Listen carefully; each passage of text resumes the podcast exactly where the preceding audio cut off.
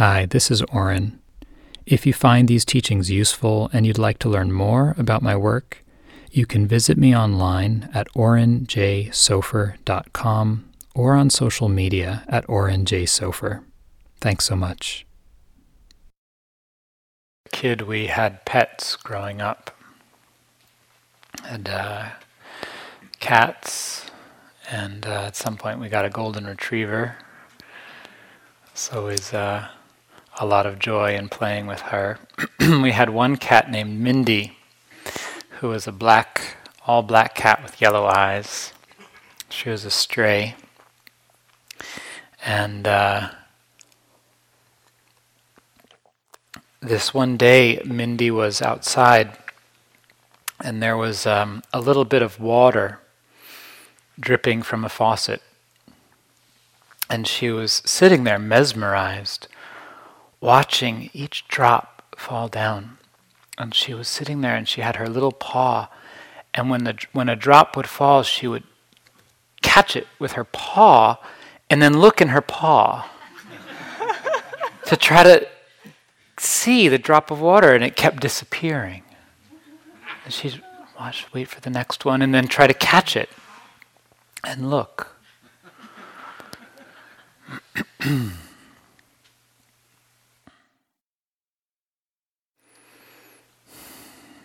so, I'd like to talk a little bit tonight about how we're all a little bit like Mindy.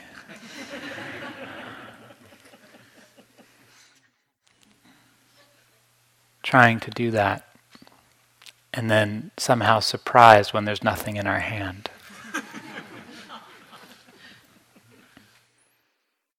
So I want to talk about um, an aspect of the path that's really at the heart of all of these teachings, which we have all been speaking of in various ways over the last many weeks.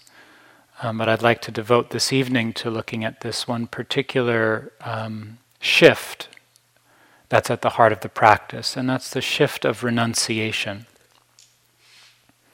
So I want to talk a little bit about what, what it is and what it isn't, um, its place in the teachings, the value of renunciation, uh, the process of cultivating it, and, uh, and some practical things that we can uh, explore both here and, and uh, in our lives.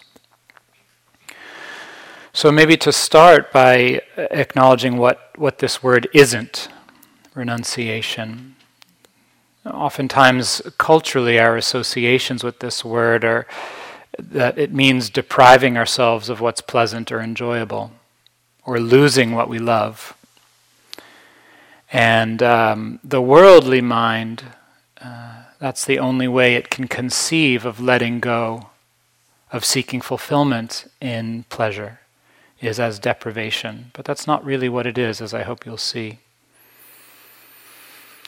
Renunciation doesn't mean asceticism or denying the body or self mortification, as the Buddha pointed out in his famous first teaching, the Turning the Wheel of the Truth. Uh, it doesn't mean passivity or indifference, like I renounce the world, none of it matters. Um, it doesn't mean being self righteous, somehow being above it all. I've, I've renounced, becoming identified with renunciation. It doesn't mean being stingy.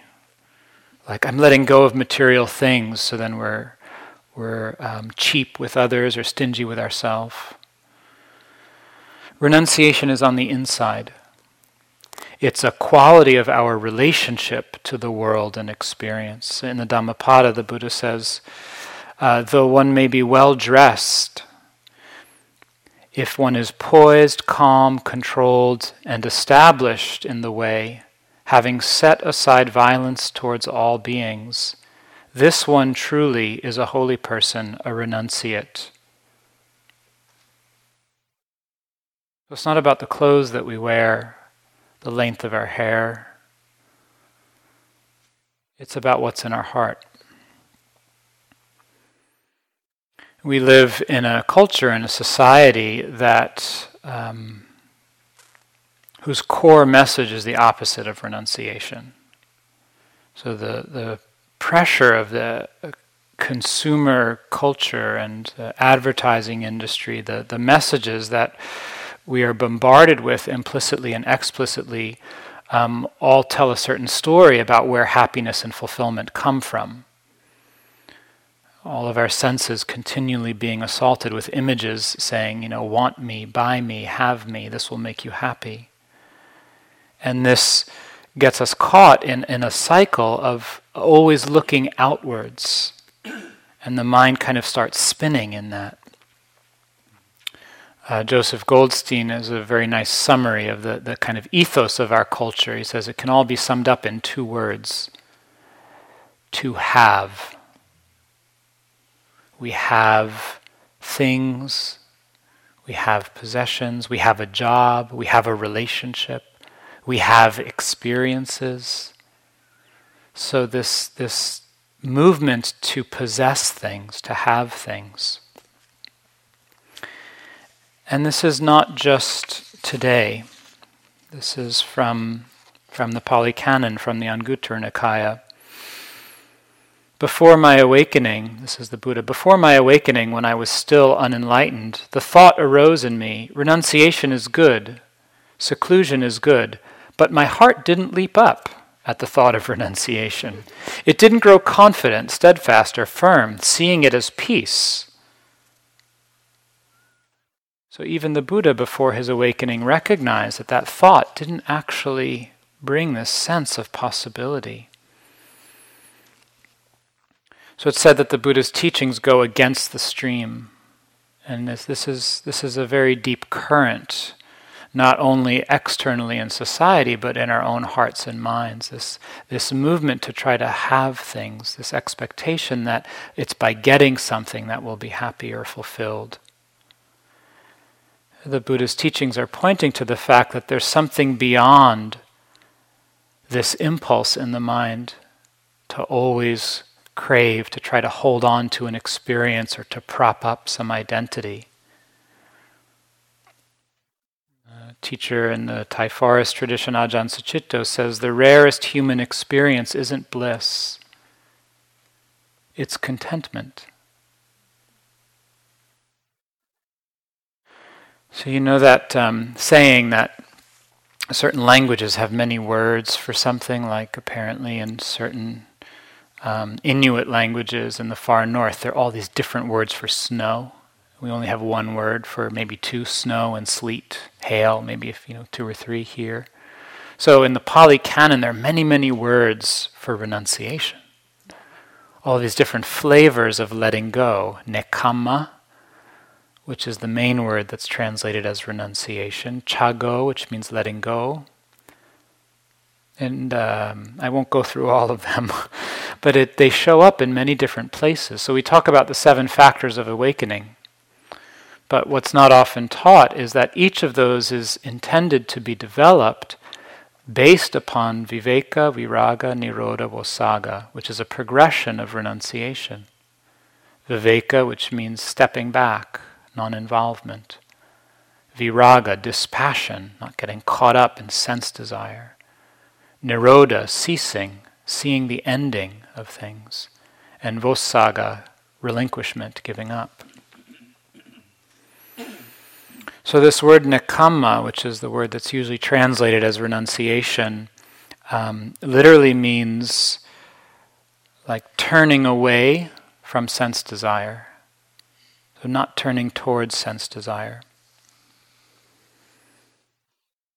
Another translation is non desire. Non desire. Or we could say this word nekkhamma, if we look at it from a different perspective, rather than renunciation, what if it were simplicity? Or non addiction? It changes the flavor a little bit, doesn't it? So, this quality of renunciation and its various kind of facets of letting go is really at the heart of the teachings. The Four Noble Truths, the, the realization of Nibbana is through letting go, the abandonment of craving. We've talked a lot about the Noble Eightfold Path. So, uh, I think it was, was it last week I talked about right view, this first aspect of the development of wisdom. The next aspect of developing wisdom is what's known as right thought or right aim, sometimes translated as right intention or attitude. And there's a kind of three core orientations to experience non hatred or kindness, non harming or compassion, and renunciation, letting go. So the whole path can be seen from one perspective as a gradual cultivation of this ability to let go, to renounce. Like even meditation itself is a kind of letting go of what we usually do with the mind. Right? Instead of thinking, planning, looking, trying to control things, meditation is a, is a renunciation of our habits of mind. Samadhi depends on letting go, the cultivation of stability of mind. The word in the suttas is usually translated as seclusion. That's the word viveka, which means stepping back, not, not getting involved with things, this putting down, putting down, putting down. That's a let, letting go, renunciation. So Dhamma practice is this, at, at the center is this fundamental shift or reorientation in the mind. From the movement to get or have something to, to putting things down is a poem from Ryokan, the uh, Japanese wandering monk and poet from, I think, 17th century thereabouts. Buddha is your mind. And the great way leads nowhere. Don't search for anything but this. If you point your cart north, when you want to go south, how will you ever arrive? He's talking about this fundamental reorientation from seeking something, this movement outwards, to letting go, a movement inwards. So we tend to bring our worldly expectations and assumptions into practice in the Zen tradition, they talk a lot about not practicing with a gaining idea. So, this path isn't about what we get, it's about what we let go of. And beginning to understand the benefits of that, what's revealed in the letting go. So, wise renunciation goes against this current of gain, of accumulation, against the powerful assumption that, that happiness comes from having more, from storing up experiences. That assumption actually increases our insecurity. It feeds the sense that I'm not enough because I need something else to be complete. So until we start to really question that assumption, that what we seek is something outside of us in the future, that we don't have, that we need to get, until we question that assumption, we can't actually realize the truth of the teachings. If you point your cart north when you want to go south, how will you ever arrive? So these, this path is, is, is saying that it's not the yearning for happiness or peace or a sense of fulfillment that's the problem. It's the unquestioned assumptions about how that will come about.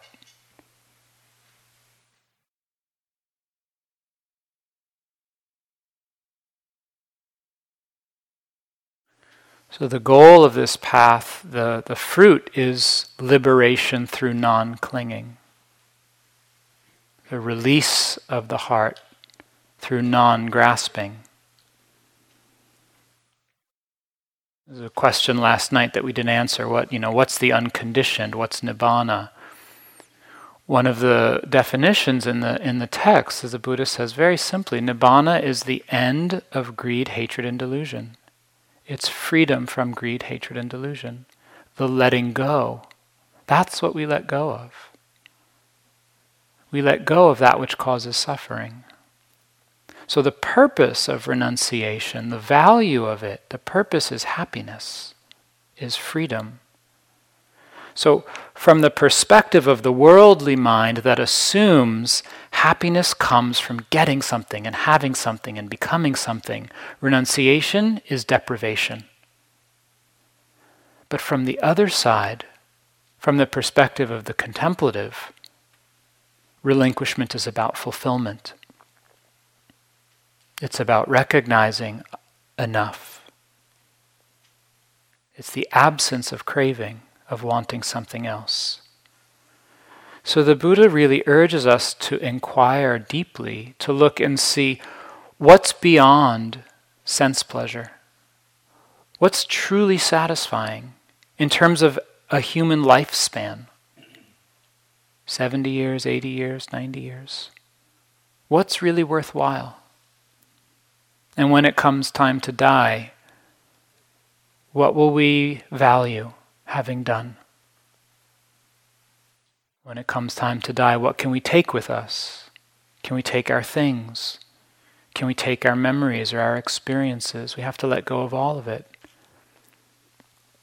So rather than being nihilistic, the path is actually an affirmation, saying that there is something of deeper value here, of deeper meaning, more sustaining, but that it doesn't come about in the way we expect. So, exploring our relationship with sense pleasures is the first level, the kind of the first domain of renunciation, relinquishment, letting go. And each of us here on this retreat, you have given up a lot already just in being here.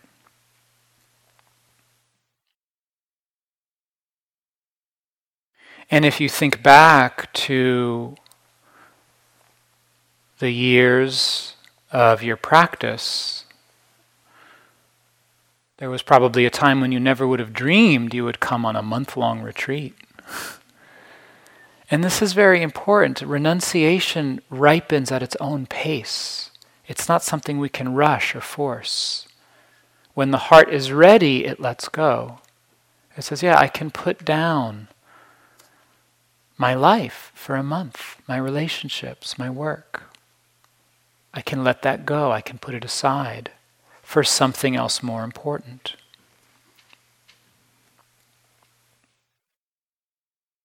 So, examining sense pleasures is, is um, this isn't a denial or a condemnation of the happiness or pleasure of the senses.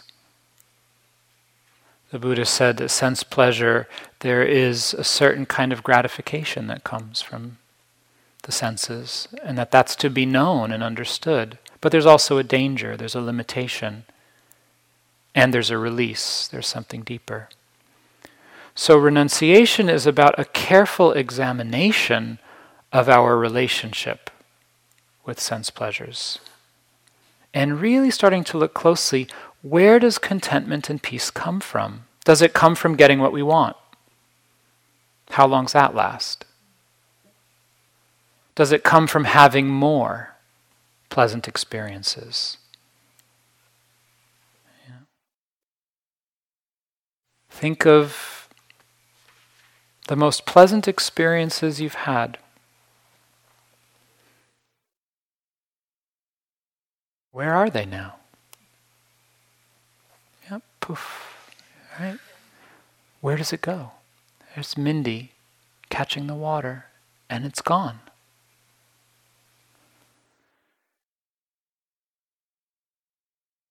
So, in this practice, we're examining and trying to understand the nature of sense pleasure.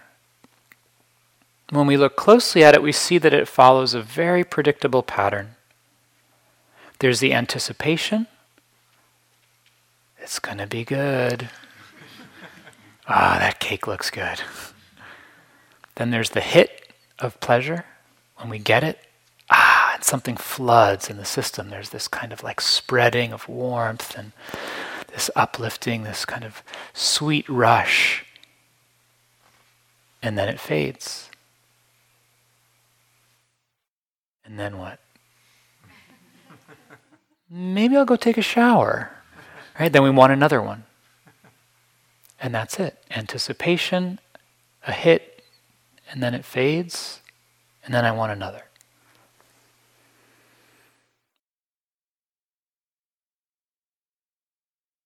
The Buddha talked about sense desire as a hindrance, craving for sense pleasure. He likened it to being in debt, or to like a bucket with a hole in it. You can pour as much in as you want, it's never full. There's a lot of very, very potent analogies in the suttas for sense pleasure. He says it's like um, um, birds of prey fighting over a piece of flesh, and this one bird is holding on to it with these other birds attacking it, and it can't let go. Or he said it's like climbing a tree to um, to get a fruit, but someone's sawing the tree down underneath you. So in Asia, they have a very simple uh, trap for catching monkeys. They put a sweet in a box, a wooden box, with a little hole in it. And the hole is just big enough for the monkey's hand to, to reach into. And it, it grabs the sweet, but it's not big enough to get its hand out.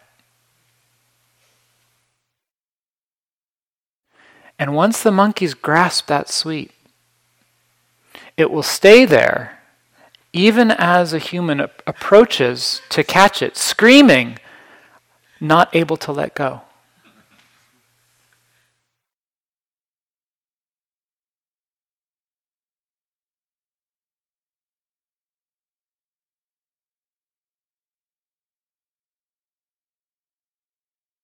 So there's a, a reevaluation that needs to happen, right?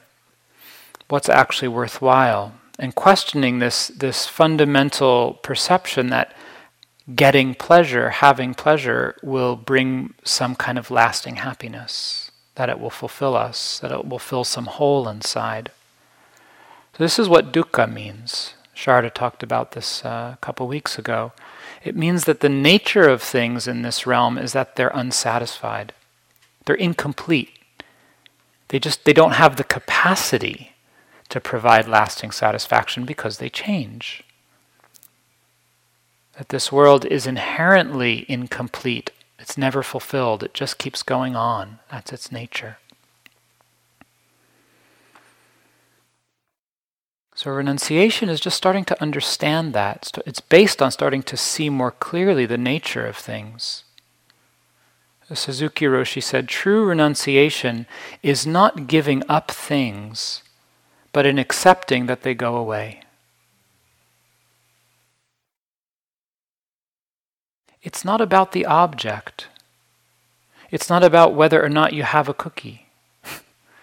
it's about the relationship. This is another analogy in the text. The Buddha says there are two oxen a brown oxen and a white oxen and they're joined at the neck by a yoke. And he says, Is the white ox a fetter to the brown ox? Is the brown ox a fetter to the white ox? This kind of has very sort of powerful tones for our current world today, given the race relations in this country, even though it wasn't at all kind of what he was talking to. So the the monks say, you know, neither. It's it's the fetter that joins them. That's that's the it's the yoke that joins them, that's the fetter. And so these two oxen represent the sense base and the sense object. So it's neither the eye nor the nor the sight, it's neither the ear nor the sound, neither the tongue nor the taste, neither the body nor the sensation. That's the issue. It's what's joining them. It's that relationship of clinging and attachment. That's the fetter. So renunciation is not about getting rid of anything. It's about understanding and letting go of that fetter, of that, that glue whereby we latch on to things. A very famous story about Ajahn Chah, the Thai forest master, um, holding up a crystal goblet or vase that someone had given him to his students. The vase is here. it was, This is my favorite vase. He said, You see this vase? He says, To me, this vase is already broken. That's true renunciation. Didn't mean he wouldn't use it or take care of it, just means that there's the understanding of its nature, that things go away. One of the monastics I spent time with, Ajahn Viradhammo, says, Renunciation is giving up the tendency to always try to maximize pleasure. So, this is the first layer, the first level of renunciation, is exploring our relationship to sense pleasures. How do we do this?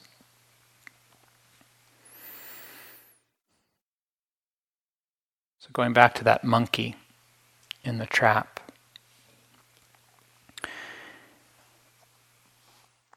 It's the grasping, it's the relationship to the sense pleasure that's important. So, in order to turn off a muscle that's been chronically tight, first we actually need to feel it. We have to become aware that we're holding on. We actually have to experience the grasping.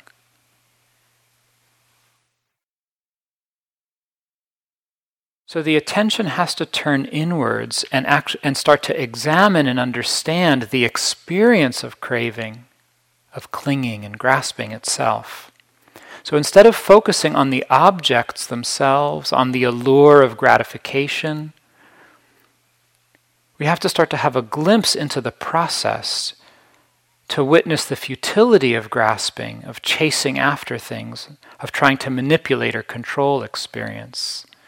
And you can't be on retreat for this long and not start to have a sense of the futility of trying to control experience, right? Does it work? but to do that, to start to actually examine the experience of craving, we need a reference point from which to observe it. We, we need something that stands outside of it if we're lost in the senses, if we're constantly chasing after objects, we can't understand more deeply what's happening because the mind is always just swinging from one thing to the next. That's what's called monkey mind, grasping after one thing and the next, swinging from one thing to the next. So there needs to be some movement of stepping, stepping away. This is viveka, non-involvement. Literally, it means not one with. Ek is one in Pali, and vi, the prefix, means not. So to not be one with something, it's that stepping back. So, what's happening here?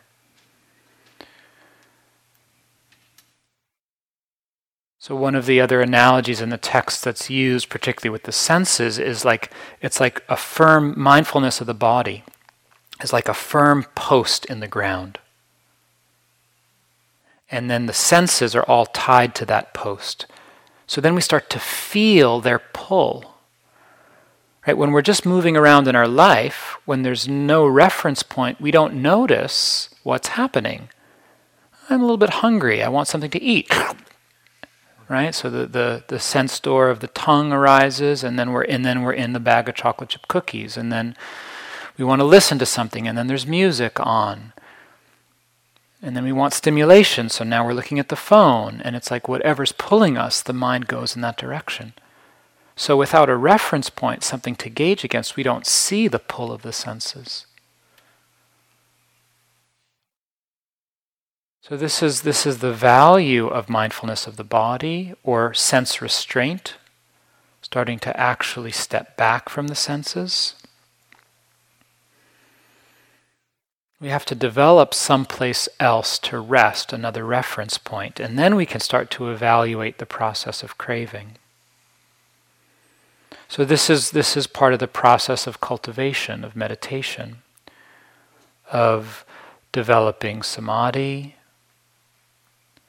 developing wholesome mind states like generosity and kindness, we start to have some place else to rest the attention, against which to measure the movement of craving and start to experience and examine it.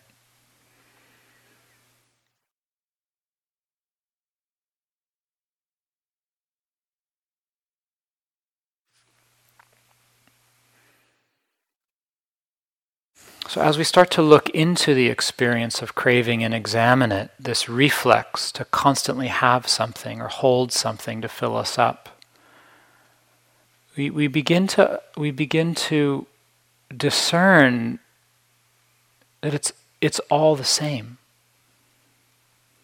Craving is always about something that we don't have. It's not in the object. Craving is in the sense of not having.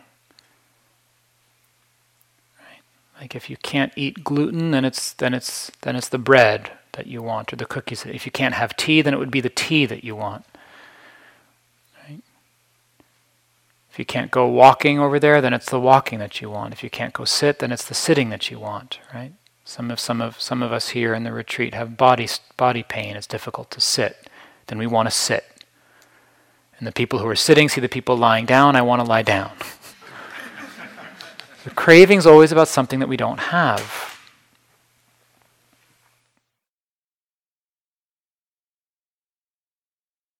So, starting to observe this from the perspective of the Four Noble Truths of suffering,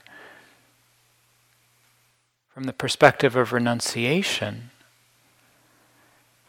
what we're letting go of is the very sense of wanting something. It's the lack, it's the sense of not having that we're giving up. This is what the Buddha meant by enlightenment is giving up this very sense of not having something, of seeking something.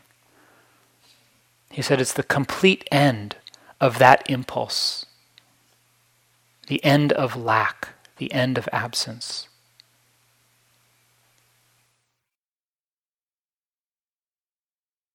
So, what we learn through this is renunciation is the ability to let go. Sometimes referred to as the reality of non grasping. That the, that the heart actually has this potential. There's, a, there's almost like a muscle inside that can do that, that can put things down. And we're practicing and strengthening that act of releasing itself.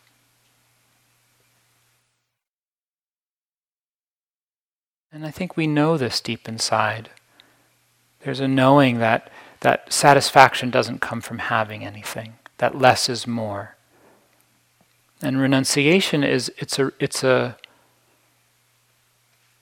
a realization of that fulfillment.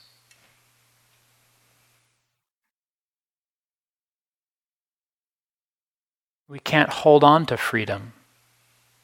Freedom itself is the end of that reflex to hold on.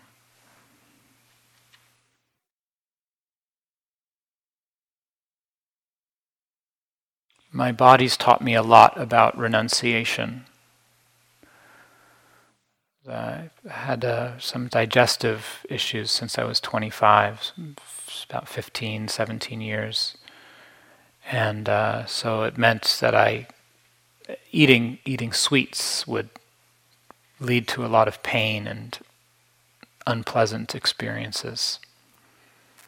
And so, getting to observe the process of craving, process of how the eye sees something, and then there's the perception of pleasure, and then the desire for that, the mind moves out. And how repression doesn't work.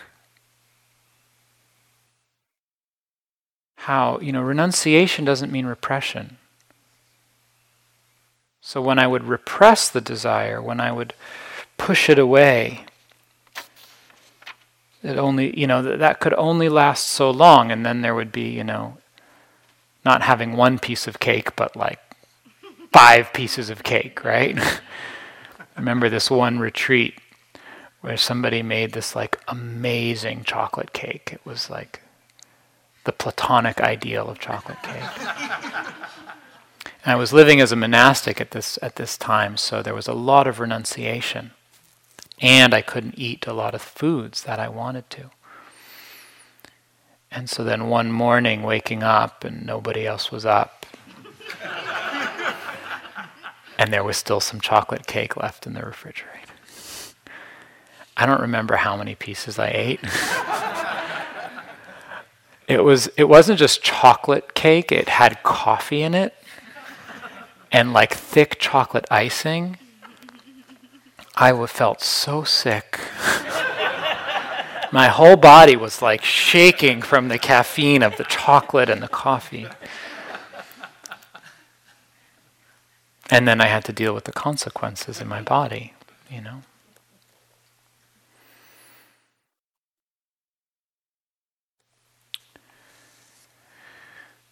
So the Buddha uses an analogy saying, you won't let go of something until you have something else better. It's like if you're, if you're drowning at sea and all you've got is a log and someone says, let go, you're not going to let go, right? We need something else. We need like a raft or a boat or something else to come along. And it's like, okay, now I'll let go of this mangy little log. I got something better. So this is the, the, the process in the texts and the process of meditation is by depending on this, abandon that. We don't just let go. We need something else to rely on before we can let go. We have to cultivate someplace else to rest. You can't let go of sense pleasures without the pleasure of meditation or the pleasure of wholesome action and generosity. It's natural for the human being to, to feed on sense pleasures if there's nothing else to fulfill us. So we need other forms of healthy pleasure in order to start to step back from and examine our relationship with sense pleasures. So the whole process is a voluntary one. It's not something that gets imposed. Like, now I need to renounce. Oren gave a talk on renunciation. I, better get on the eight precepts the last week. There's room to experiment and explore. Again, Ajahn Chah said, he said that um, being on this path is knowing about letting go, but being unable to do so about 90% of the time. I love that because it's so real and so humbling. It's like we can see, we're like that monkey with its fist stuck. It's like we can see, like, I'm stuck here, I'm stuck here, but we can't let go. That letting go happens on its own through patient observing, staying with, seeing the suffering of it until the conditions are right.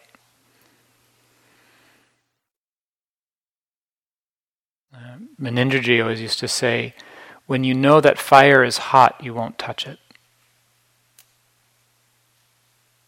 We only have to touch fire once to know that it's hot, something learned. So, this is what we're doing. We're learning, we're exposing the mind to the burn, what it feels like to hold on, so that it can learn.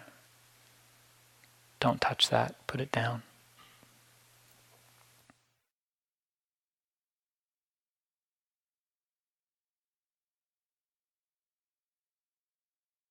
There's a difference between the ideal, the images we can create in our mind of renunciation, and the lived experience of it. The heart knows when it's ready to put something down. Coming on retreat for a month, you didn't force yourself to do that. Something was ready inside. My, uh, my folks got divorced when I was in my early 20s and sold the house I grew up in. And so when when that whole process happened, you know, there was kind of a purging of of belongings of items because there wasn't any place to keep them anymore. And I had been practicing for a few years by that time already, but I didn't really understand what renunciation or letting go meant. I thought it was getting rid of things.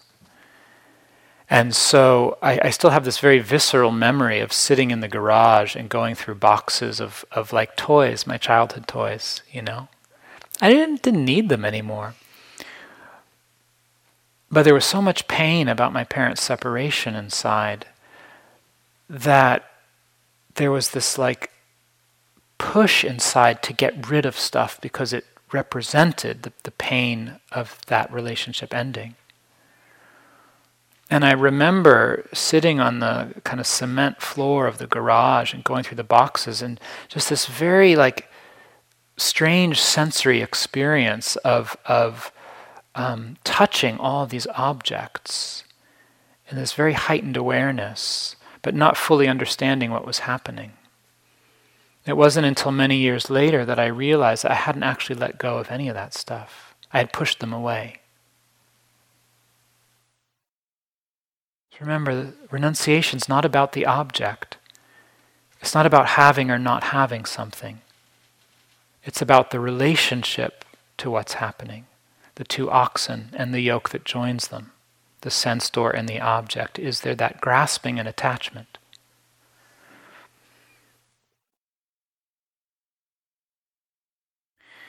And it's a natural process. It's something that develops over time. So to just look and see in your own life, where is there an inner turning away? A putting down, a sense of, I've had enough of this. I don't need any more of this. And maybe you've even experienced that on this retreat. Certain patterns of the mind, where at a certain point something says, enough. I'm not going to do that anymore. Not going to feed that one anymore. You don't have to force you don't have to force it. When the heart's ready, it puts it down. If it, if it's if the heart's not ready, it's going to be repression or suppression or aversion. You know, did you have to renounce your teddy bear or your blankie? Pawan told the story of her blankie last night in the Q and A. You know, it's not like I need to renounce my teddy bear. At a certain point, it's like, thank you, you've served your purpose, I'm moving on. That's the process in this path.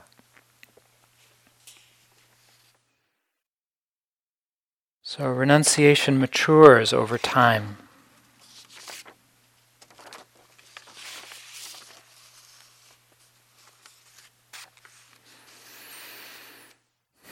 So, as we explore the sense realm and craving, that begins to establish a certain kind of clarity in the mind, a certain stability and skill around letting go. And then the process of renunciation can deepen. It matures beyond the realm of sense pleasures into uh, the deeper layers of the mind letting go of our obsession with status, letting go of our fixation on our opinions or our views, even to who or what we assume ourselves to be. So, this is the deeper layer of renunciation, a kind of inner letting go. The the teaching in the text is these uh, these four floods, these four kind of tides of craving that sweep us away the flood of sense desire, the flood of becoming, wanting to be something or become something, the flood of views, needing to have a position, to know where we stand, to be right, and the flood of ignorance. So we start to witness, once, once the mind gets a handle on this process of letting go, of putting things down, we start to witness the, the habits in our heart and mind that are so deeply embedded. Not just the habit of wanting sense pleasures, but the habit of wanting to become someone or have something, these kind of root programs at the core of consciousness. The sense of, if I could only get a little more concentrated, I could only get this, if I could only do it, if that would only go away, then I'd be okay. If I just try a little bit harder, Then I'll be better.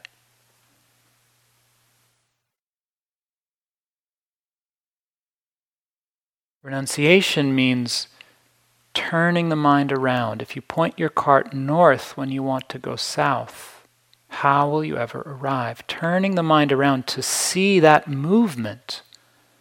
If only I could. Oh, something's moving in the mind. What is that?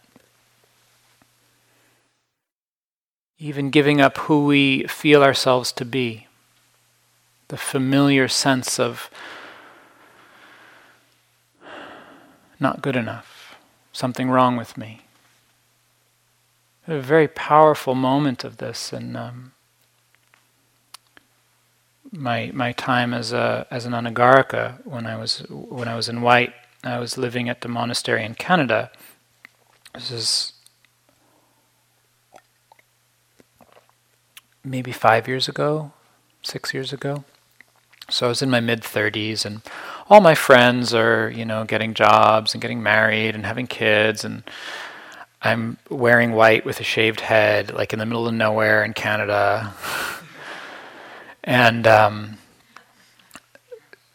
not getting into jhana, not having insight, cooking for the monks, like wasting my life.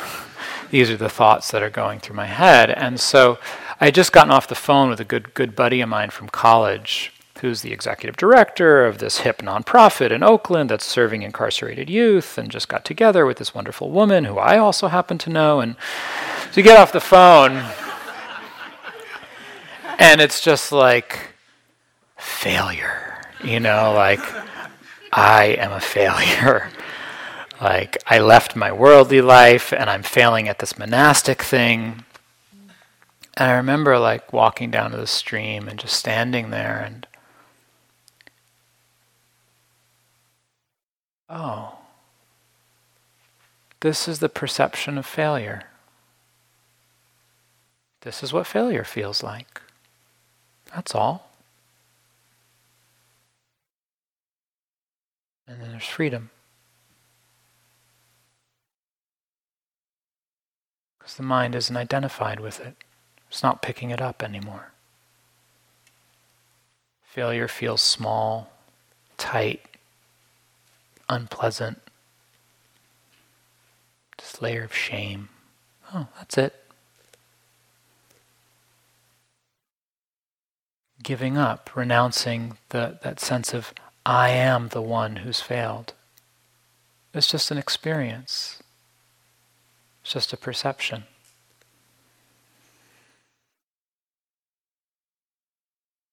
Philip Moffitt, who's a teacher here at Spirit Rock, he has a really lovely way of talking about this level of renunciation, of shifting our relationship to these patterns and programs in the mind. He has three, three renunciations.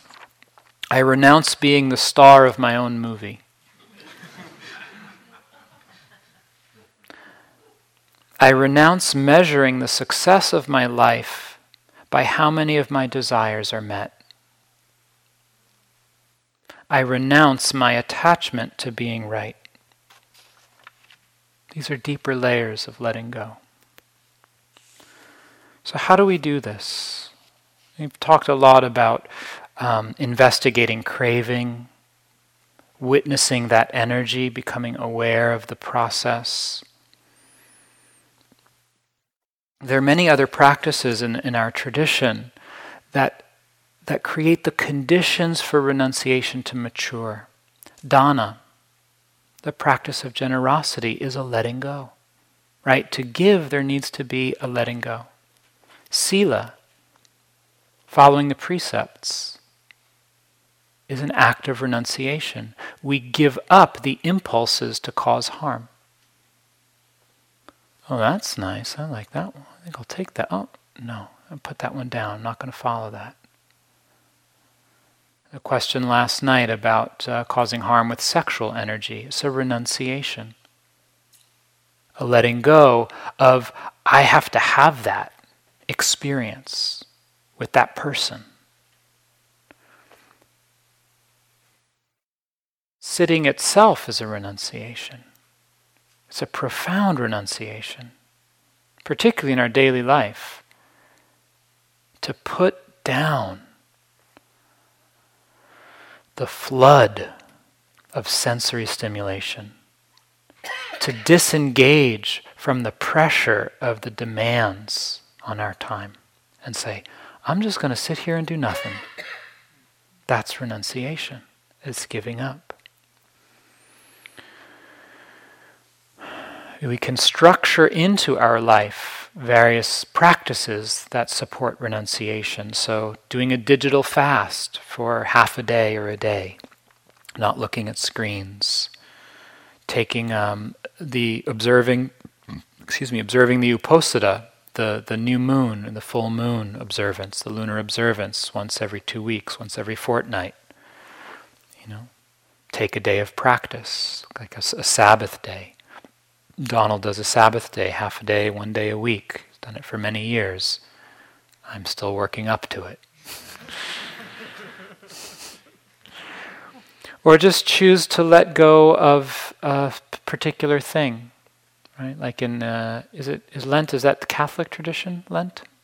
So you know, Lent is a practice of renunciation, giving something up for a period of time. Fasting for a day. Many religious traditions have a ritual fast. So giving up any activity for a certain period of time. Say, I'm just not going to do that. I'm not, not going to eat sugar. I'm not going to drink caffeine. Not because there's something wrong with it, but to strengthen this capacity to let go to experience the freedom of non grasping. What's it like to not be defined by my desires? To have the capacity to just say, oh, I'm going to let that one go by. Letting go of a mental habit or a verbal habit. To say, for one week, I'm not going to complain. Anytime something comes up that I don't like, just not going to complain not going to engage that mental habit or the verbal habit. Or not talking about a third third parties. Nothing wrong with talking about someone else if it's coming from a good place, but what's it like to put that down? Exploring our relationship with material objects. You know, if you've got something in your home that you're really attached to, take it off the shelf, put it in a box for a month. See if you miss it.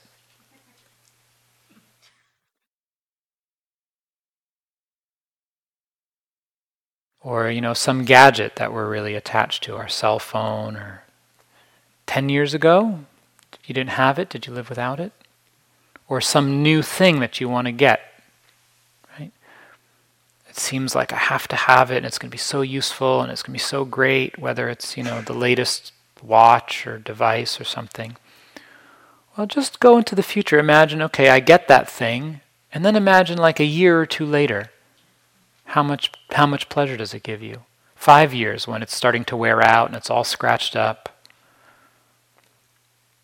So there's this, this practice called the patikula, which means turning around. It's like you look and see where the mind is getting hooked on something and you change the perception. So if the mind is getting hooked on the pleasure of an object, you, you see its impermanence, how it's going to eventually fall apart if a mind, you know, with sense, with um, se- with sensual lust, you know, the mind painting a picture of a, of a body as being attractive, and start to look for the unattractive parts of the body. Again, not because there's anything inherently wrong with sensuality or sexuality, but to see what's it like to have a different relationship with that movement outwards to try to have something or noticing the effect on the mind of trying to always accumulate things. What's the effect on the mind of always, of always trying to get something? What qualities are reinforced? There are various contemplations or reflections that we can do. So, contemplating what's actually needed in our life in the uh, in the Buddhist tradition, we talk about the four requisites: food, clothing, shelter, and medicine. That's what we need to survive as human beings: food, clothing, shelter, medicine. On the material plane, on the heart plane, we need a lot more: love, connection, meaning. physical plane, food, shelter, clothing, medicine. So just contemplate what do I actually need versus what I want. There's a, uh, you know, huge impacts on our planet of this kind of hunger for more sense pleasures and more experiences. Contemplating impermanence, contemplating death, recognizing that where will all these experiences be? We haven't talked this retreat about the five daily recollections, contemplating uh, sickness, aging, death, contemplating one of them, all that is mine, beloved and pleasing, will become otherwise, will become separated from me. Right? Contemplate that the next time you want something. All that is mine, beloved and pleasing, will become otherwise, will become separated from me. Again, it's not that it's not about not engaging with life, but what's the relationship?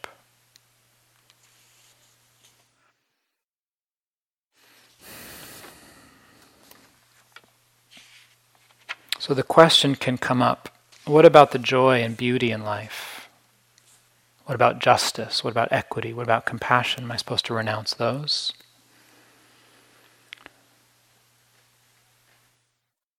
I was um, when I was at the monastery in Canada. We we went canoeing one day.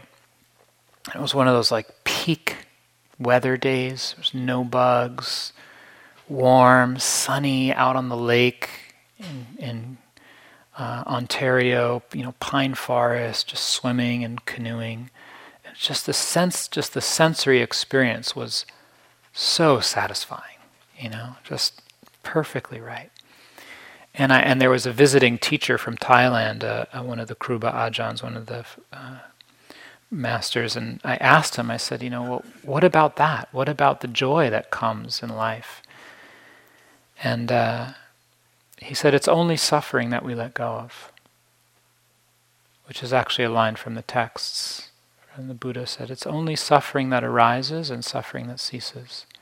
It's only this. It's the dukkha that we let go of, the sense of lack of not enough. And as it matures, as it matures, it matures into what's known as relinquishment, vossagga, complete letting go. I want to end with uh, a quote from Ajahn Buddhadasa about the, the culmination of renunciation.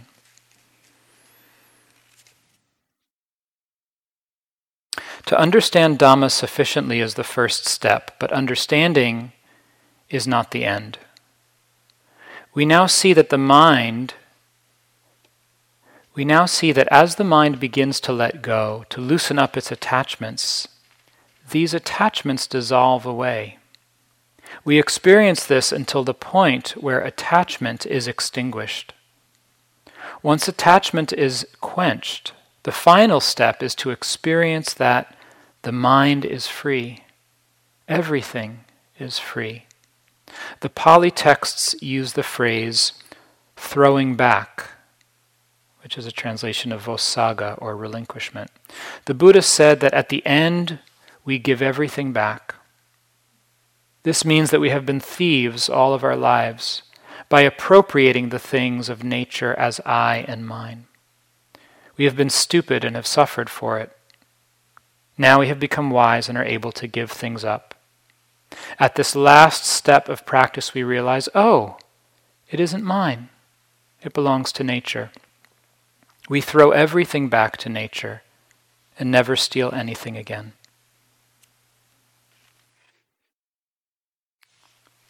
So, thank you for your kind attention. Just take what's useful and leave the rest aside.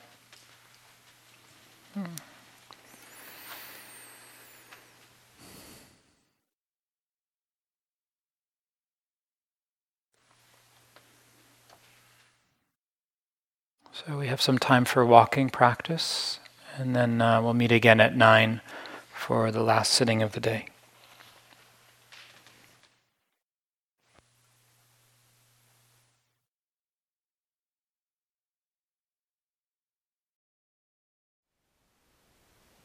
Thank you for listening. To learn how you can support the teachers and Dharma Seed, please visit dharmaseed.org slash donate.